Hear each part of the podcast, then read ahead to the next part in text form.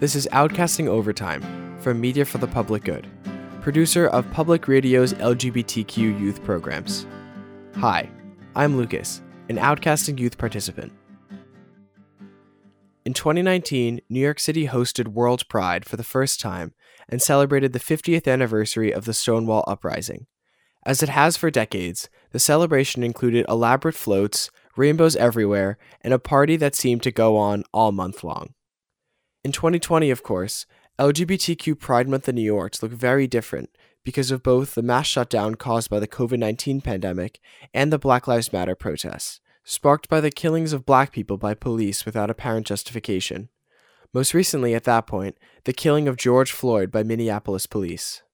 This reminds us in the LGBTQ community of the beginnings of our own fight. Black and brown LGBTQ activists were crucial to the modern gay liberation movement in its nascency. Marsha P. Johnson, a black transgender woman, was a key figure in starting the Stonewall Uprising in 1969, which arose out of a police raid of a gay bar, the Stonewall Inn, in Greenwich Village in New York City. The first Gay Pride March, a year after the Stonewall Uprising, was a celebration of gay militancy and the activism that had taken hold during that first year after Stonewall. Over the decades, it grew into a spectacular celebration involving millions of people in New York City, not to mention countless more in cities around the world. Some people think that the march has grown too spectacular and commercial, and in 2019, a group called the Reclaim Pride Coalition held an alternative march intended to get back to the spirit of the first gay pride marches. In 2020, the COVID pandemic caused the initial cancellation of both the main and alternative marches, but the killing of George Floyd prompted the Reclaim Pride Coalition to undo the cancellation of its alternative march and hold a protest march specifically in support of the Black Lives Matter movement. The fight for LGBTQ equality is not done until everyone is equal, both in and outside the LGBTQ community, including brown and black people.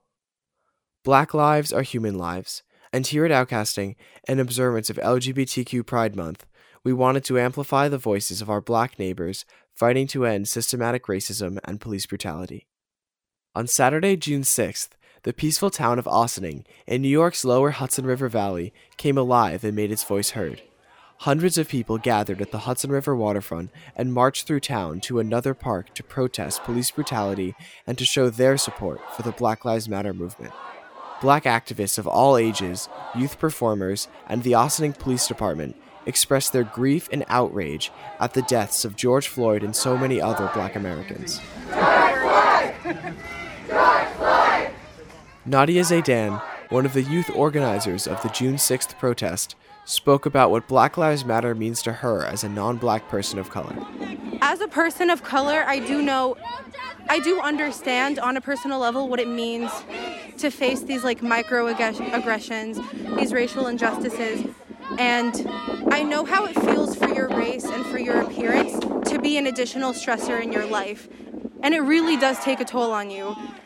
And right now, like if we're being honest, it is the worst for black individuals in America right now.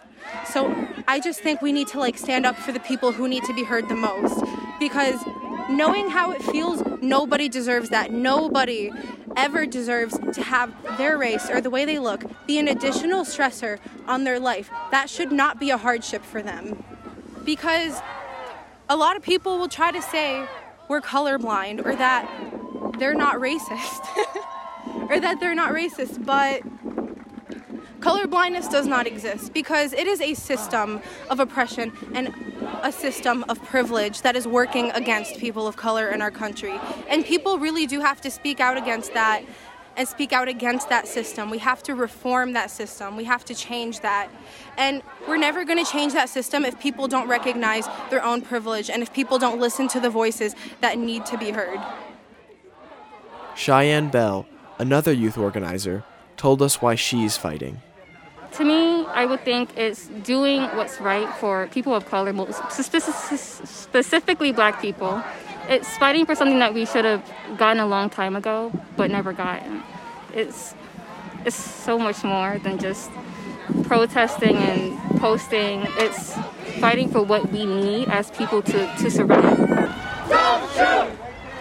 Don't shoot! Don't shoot! After two hours of marching through the streets, The group spread out across a baseball diamond to hear a prayer, a song, and a speech, all demanding action. A woman in the audience held up a large rainbow flag with BLM written in bold letters.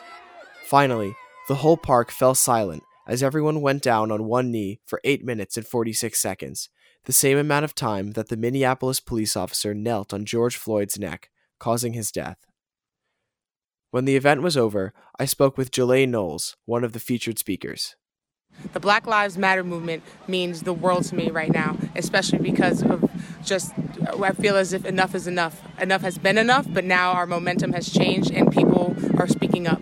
And what this movement, this movement's different right now because I believe there's more people who are advocating, more people who are willing to educate themselves, more people who are willing to listen, and we're forming allyship.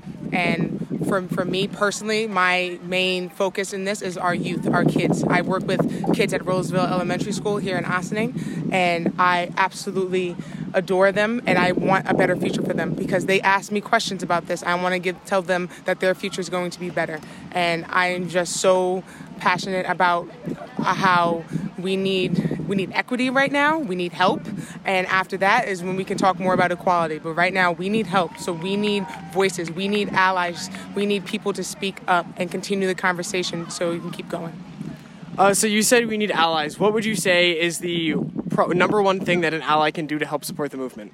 To continue the conversation, have these uncomfortable conversations, and continue to use your voice. You have to find your voice first because sometimes some people might be a little hesitant, and I understand and I can empathize. But at this point of our lives being taken from us at the hands of police for so long, we have got to speak up. And I am just so proud of our community for using this time to find their voice and speak up.